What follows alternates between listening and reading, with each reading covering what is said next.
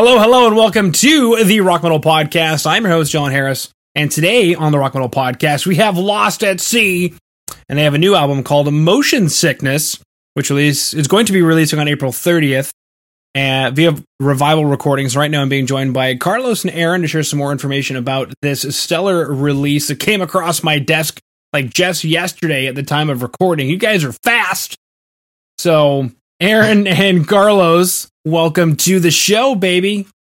Thanks for What's having us. going on?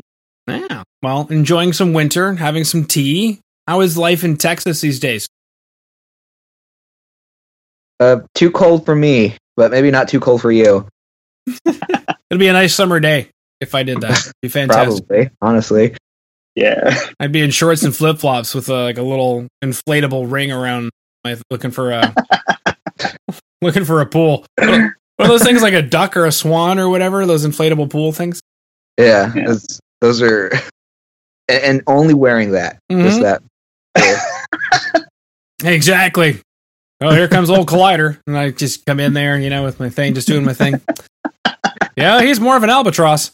So, uh, Lost at Sea, Motion Sickness. I see what you guys are doing here. Take us through this record. Is there a theme to the record? What should we expect from the record? Why is it called Motion Sickness? Is it because you're lost at sea?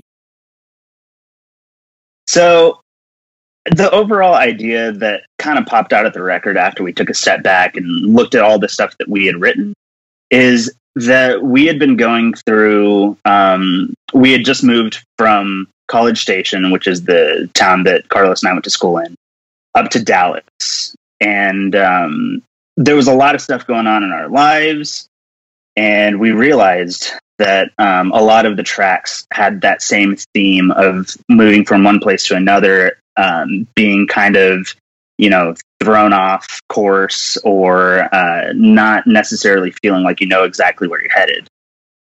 Um, whether that's like physically or emotionally or really anything in between. So motion sickness was kind of like that, being thrown back and forth. Okay. Because when you were saying moving from one place to another, you meant physically, but did you also then mean emotionally, maybe even spiritually, going from one place to another? Yeah, absolutely. Wow. Okay. Texas A&M, is that where you guys were? Yep. Mhm. Okay. You done you guys went and done got educated. yeah. Yep. I don't know how well that did for us. well, if, if all things go well, we won't use it. So well, now you're you're in a band on my show. So so far you're not doing very good at all. Uh, But what I will say though is that it is incredibly good uh, music. It's kind of funny. Today's shows, I've done a few interviews today. Today's interviews have all been like the pop punk kind of sound. Um, and I don't know if that's what you guys are going for, but that's kind of I think what was sold to me. I don't know if I'm holding a vacuum cleaner necessarily, but I dig it. uh, Thanks so much. Yeah, I mean, we, you know, we have obvious uh, influences that kind of come through in our music. Um, we're never really sure what to call it, but I mean, it does sound a lot like a lot of those pop punk bands. that, Mhm. You know, try and put it on. so take us through this. And so you guys, did you guys meet at Texas A&M? And you're like, you play the guitar, I play the guitar, we both play the guitar together. Let's go on to this guy's podcast out of Canada. And well, I think um, uh, I think we we kind of just met through mutual friends and the um like the downtown music scene, uh, in Bryan College Station. Um, so I think we had both been playing in other bands and uh, playing music with other people for so long that it just kind of uh, it was inevitable that we'd end up crossing paths. Um, well, we met talk- after school, like Yeah, after we had after school. finished. you want to talk about uh, the record that I wasn't on, but the drums are? yeah, so Carlos joined the band after his drums did. Um, we we ran into him, and, and before we officially asked him to join the band, um, we had a temporary drummer when we were recording our first EP. Um, he didn't have a drum set, and I had just met Carlos like that week before, and asked to borrow his kit. And then a couple months later, he joined the band, went on tour with us, and just been in the back ever since. So so the so the common joke is um my drums are on more records than I am. Well, sir, probably a good high quality drum kit. I mean, that's bound to happen. uh, true story. Years ago, uh, when I was in a band, we were auditioning drummers, and we actually had a guy who was like, "Hey, I'd love to audition for you guys, but do you have a drum kit? Because I don't." And the, Oh no. the first thing we said was like, "You're a drummer. Like, what? Am I supposed to show up and like, like I don't have a guitar, but if I could borrow your guitar, I could totally be in your band." Like, I don't know. It sounds kind of weird, but here we are. It happens. It happens. They're out there now. Speaking of things happening and people colliding together, uh, take us through this music video because this is an incredible space wherever it is that you guys are at, and you're probably like backyard, Texas A&M, whatever. But this is a cool space. It's a cool music video. So take us through Collider. Um, so specifically about that music video, uh, that was an abandoned warehouse right behind the studio that we recorded at in New Jersey. I was so there wrong. was there was no power, so we had to use our bassist's uh, car to power the lights, and uh, it there was no AC, and it was in the middle of the summer. So if you look really closely, you can see us uh, sweating pretty hard. I was going to say, you know, you look significantly more under stress in this music video than you do right now. You look great. Thanks You're so welcome. much. Yeah, you're welcome. Um, I was like, is that the same dude? You've, you've lost weight. Great. It was it was hot enough to to get sick. Like the weather was so fair the entire two weeks that we were recording in New Jersey, and the day that we went to record the music video was like blisteringly hot, like Texas hot, and we were in an oven of a warehouse, uh, connecting uh, extension cords to inverters and two cars parked outside to make this ragtag video that ended up coming out really well. mm-hmm. It looks professionally done. Did you have like a camera person with you? Yeah, yeah. Okay. Because it could be one of those music videos where, like, if I watch more closely, there's always one less member of the band in every shot because somebody else is filming, right? But cool. No, we had a guy come out and, and he did a good job. He did. He did do a good job. I enjoy it. Uh, why New Jersey? Uh, we went up to record at uh, the lumberyard with Ace and Nick from the early November and Man Overboard. Take, So, tell me more. Why Yeah. them? Why? well, um, I mean, I've been a fan of the early November for I don't know over a decade and a half, and um, just started talking to the guys up there at the lumberyard, and their approach to recording was to like dive really deep into the songs and make sure that like each part, each um, each lyric had was as good as it could be, Mhm. and um, just really crafting the songs from the ground up, and like we threw away a lot of things in the studio, and they pushed us to write the best songs that we could, and it turned out great. Yeah, I mean it's a great uh, sounding EP and or not EP is album album EP Album, Al- album. Yeah. Apologies, I did not mean to offend you, sir. Um, anybody out there work on an EP, do better. So, but I mean, immediately I thought, you know, not only is it a great sounding record, but it's a good, uh, good music to go along with it. Because I mean, how many times have you heard a great sounding record, but the music sucks? And it's like I don't know, a lap dance where they're they're required by law to stand three feet away from you. It's not really a lap dance at that. point. Uh,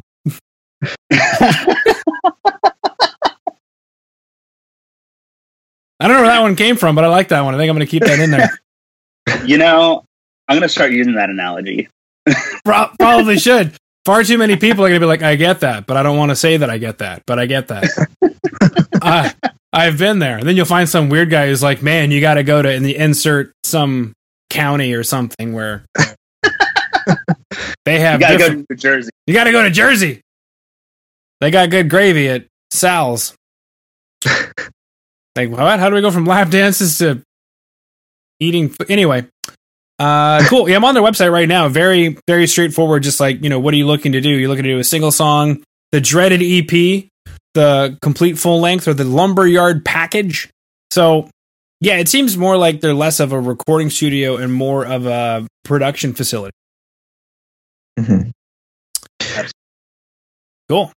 Yeah, it's it's a cool setup. They have um, they're built into the second floor of this old uh antique shop, like in some some little downtown in a a uh like a a lumber town, which makes a lot of sense. But um, yeah, you go upstairs in this antique shop, and there's like some non-assuming door that has the word lumberyard painted on it, and you walk in, and it's like this two um two live room built out studio with no windows and we just like hold ourselves up there literally for two weeks. Like they have a bunk room that we could like for us to sleep in. And literally just the only time we saw the sun was when we left to go across the street to a wawa to get food. Um yeah it, it is mad cabin fever but uh i think everything turned out well. I Mhm. couldn't stay there for the entire two weeks. I i started freaking out and i left and went to new york for like three days because i played drums and so i was done by day four and i was like i i, I can't look at you guys anymore and i had to leave but um it seems like they took care of everything else and Yeah. Well, I mean, that's something something to point out is recording is really tedious and slow and incredibly boring. And if you're not the one doing something, whatever it is, like really not that fun. You recorded your drums, cool. Since you don't have any questions, uh, I'm gonna peace and go get some knishes in New York. That's what I'm gonna do. yep i went and did that for a couple of days and then they came back and yelled at them about the way they were doing stuff so Wait, yeah what was it you didn't like? no, I'm kidding. I, Oh. I I did like how everything was coming out, but that's kind of that ends up being our band dynamic. Is I wake up in the back seat and I yell at Aaron about directions, and then I go back to sleep. So There we go. yeah, Beautiful. And then how did Revival get involved? Because it looks like you guys have quite the team here. I went to your website. You have a manager and a record label and a promoter. And I mean, it sounds like all of this happened pretty fast. I mean, take us through how Revival got involved. Yeah, so we got in touch with Revival through our manager, Jack White. Not that one. Mm-hmm. Um, and uh, yeah, he'd already been friends with the uh, A&R guy at Revival and, you know, showed him the LP whenever we had finished. A couple months later, after the pandemic had started, uh, he got back in touch with Jack and was interested in helping us put it out. And it just all kind of snowballed from there. It was pretty wild. Mm-hmm. So you guys invested this money up front to get the whole album recorded. Uh, Mhm. Kind of a silly question, but did you know you were you guys were setting yourselves up for this this snowball effect? Not at all. We've been a DIY band for like we've done literally everything ourselves for the last five and a half years. Um, so this was just kind of like the cherry on top. Um, and you know, we're super grateful that anyone showed interest at all. Mm-hmm. Absolutely. Take us through this song, Collider. What is colliding? um, so the idea for Collider came out from this uh incredibly vivid dream that I had. Um, I guess a couple of months before we got into the studio, uh, that I had just gotten off a flight in San Antonio, and I called my girlfriend in Dallas to, to let her know that you know I was I had landed safe, I was home, and while I'm on the phone, I hear her get into like this incredible, uh, violent car crash, and I listened to um, the entire crash and the aftermath of it uh, over the phone and couldn't do anything about it because I was in San Antonio and she was in Dallas. Hmm. And so I had to listen to all this happen and listen to her, like, her crying afterwards and not knowing if she was okay. And I woke up with kind of this uh, like clarity of you, you have to tell people what they mean to you when you have the chance because you don't know what's coming and what's going to happen. And that's kind of where this song stemmed from. Okay. So we have a Nickelback music video as a dream. Mm-hmm. Yeah, exactly. Boom. And then moment of clarity. Very interesting. I I don't I for some reason I wasn't thinking it was gonna be headed in that direction, but I was like, isn't it kind of crazy how sometimes you can have a dream that just like shakes you for the rest of the day? Yeah, absolutely.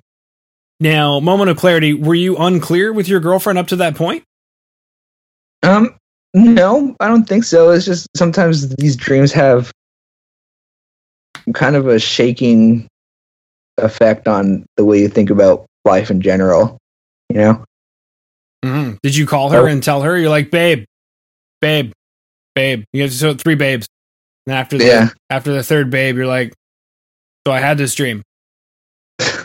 Yeah, it, it was it was two or three babes, but um, yeah, it took me a day or two to get over that.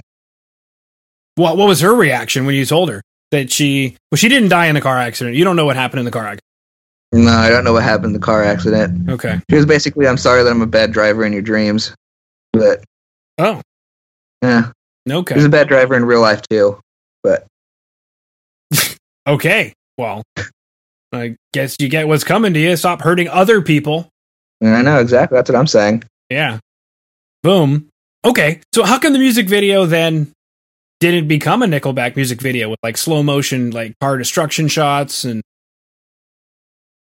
Well, we got in touch with Michael Bay, but he wasn't interested. it's too bad. Because you He's guys were in Jersey, that's why. yeah. Also, we didn't have a multi-million dollar budget. Wow. Yeah, I know. I know. Well, this looks cool anyway. I dig it.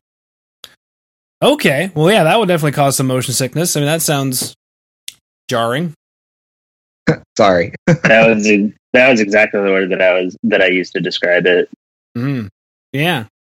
But you weren't kidding, but in, definitely in, in a uh, quite a few different ways. Is one of the other tracks we're going to chat about? There's a focus track off of the record was Albatross.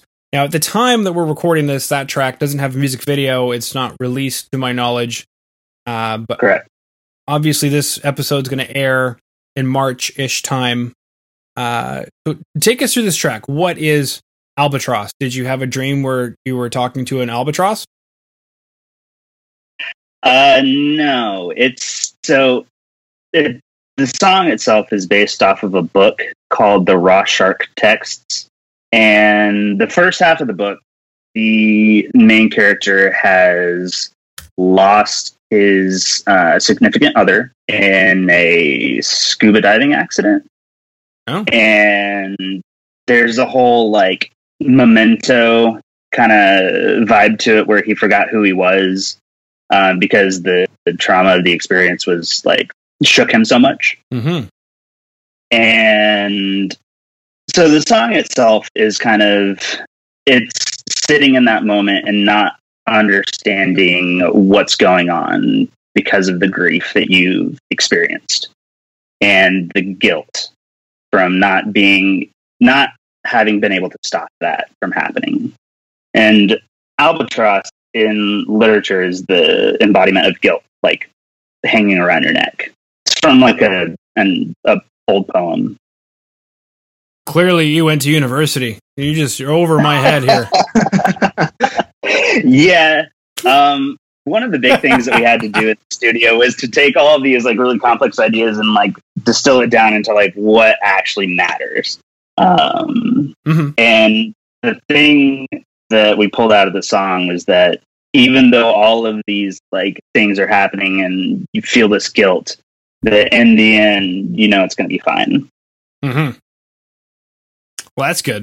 Linkin Park said in the end it didn't matter anyway. Not my philosophy. Yeah. Boom. Yeah, I've got. I'm on the Wikipedia page of this book. I've never heard of it. Uh, 2007.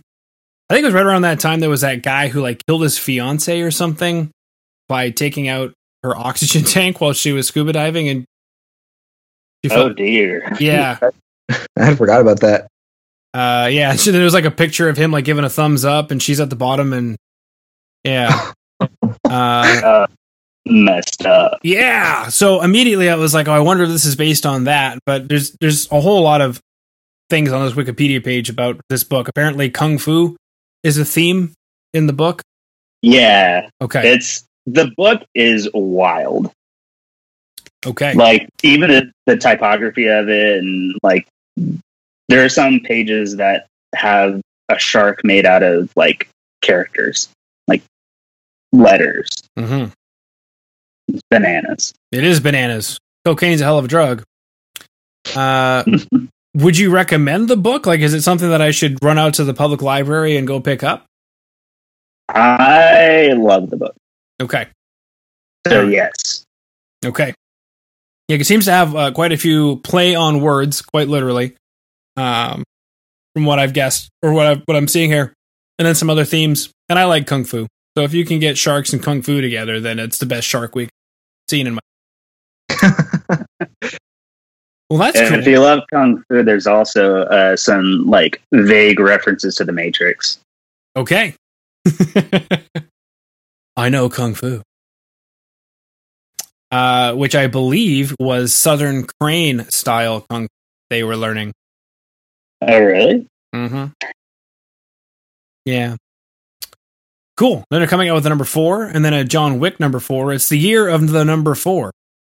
I love John Wick. Who doesn't love John? Come on. I just love Keanu in general. Mm-hmm. My wife and I were just talking about this the other day. Like he has not aged and he's maintained his level of respectability his entire career. Yeah. Honestly, I feel like that's just gone up. Yeah. Actually, yeah. It's like Bill and Ted stamped him forever, and then he's just been working away from that for like 40 years. That's exactly where I was just about to start from. I love that movie so much. Yeah. The entire time I'm watching John Wick, I'm like, isn't this guy like 50 something? Like, what is. what is going on? And I look back at a movie poster from The Matrix and like he hasn't aged. He's not real. Uh, yeah. And then somebody else said you should watch Jack Reacher. It's got Tom Cruise in it, and I went, ugh. I don't know if I want to watch a Tom Cruise movie. Yeah. Like arguably a better actor, but he's done so much crap that stamped him in my mind since then that Keanu hasn't done. That I'm just like, I would much rather just watch Keanu Reeves for two hours. anything. Yeah. Hmm. Yeah. Boom. Okay. Fan freaking tastic. We've chatted about Collider, we've chatted about Albatross, we've chatted about the album Motion Sickness, we've chatted about some literature, uh, we've chatted about the recording studio and production team. We chatted about that your manager is Jack White, but not that Jack White. Um, chatted about revival.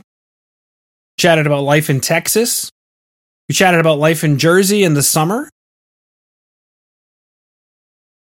Chatted about New York for three days. Is there We covered a anything? lot of ground. We did cover a lot of ground in 24 minutes and 51 seconds, baby. We did it. Is there a- anything that you guys wanted to chat about that I did not bring up? Hmm. What do you think, Aaron? I don't know, to be honest. Okay. We could chat gear for a second. I saw your bass player's got a Ampeg SVT, which is a sexy amp, and it looks like he's got a P bass, which is a sexy combination. Okay, let's let's Eight talk about gear for quite a while. um, Does he have a rat pedal thing- too? I mean, come on. if there's one thing that we're good at, it's buying gear. okay, so the bass in that music video is a 1964 Fender P bass. No. it's a way. 64 for CBS. Wow. Yeah, that's that is our bass crown jewel. He he took that on tour one and then decided that he didn't want to risk it anymore. No. Um, No. But if you want to get into his signal chain, I'm pretty sure I can recount it. It's 64 P bass or a hand built Gibson grabber, so not really Gibson, um, into what does he use for a fuzz? He uses a um, an Assmaster, and then that goes into a SansAmp, and then into a Fender Super Bassman How do you spell Assmaster? 300. uh, exactly how it sounds. Um, I think I forget what. Uh,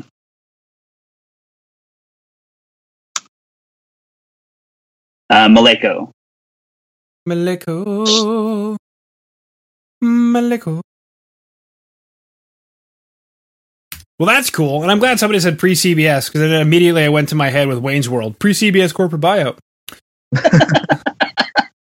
Uh, speaking of Wayne's World, do you still have your hat, Carlos? I, I had to toss it. It is disgusting. um, no, I don't have it anymore. Okay, Uh, Yeah, we, we talk about Phil's basses, but it's more than two basses. I think he and he had like twenty at one point. Yeah. That guy hoards gear like nobody's business. Now I think he has like four P basses, including the 64. Um, most of them are either custom or I think they're all custom. I don't know where he gets them. He like buys parts and then has um, what's that company that does the relic? MJT. Uh, he sends them to MJT and then has them relicked. Hmm. Okay, so that is that is the bass sound that is on the record. Yes, Wow. at least the bass. He used that.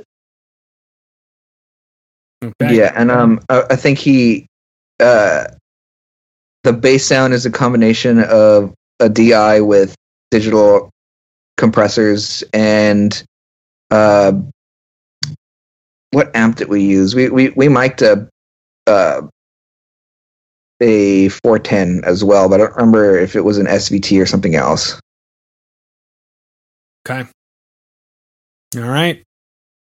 I dig it, boys. I dig it. I'm gonna have to go listen back to that bass. Slap of the bass. Beautiful. All right, well, guys, unless there's, any, unless there's anything else you wanted to throw out there, I wanted to thank you for coming on to the uh, Pop Punk podcast today. Yeah. Thanks so much for having us. Yeah, man, it was fun.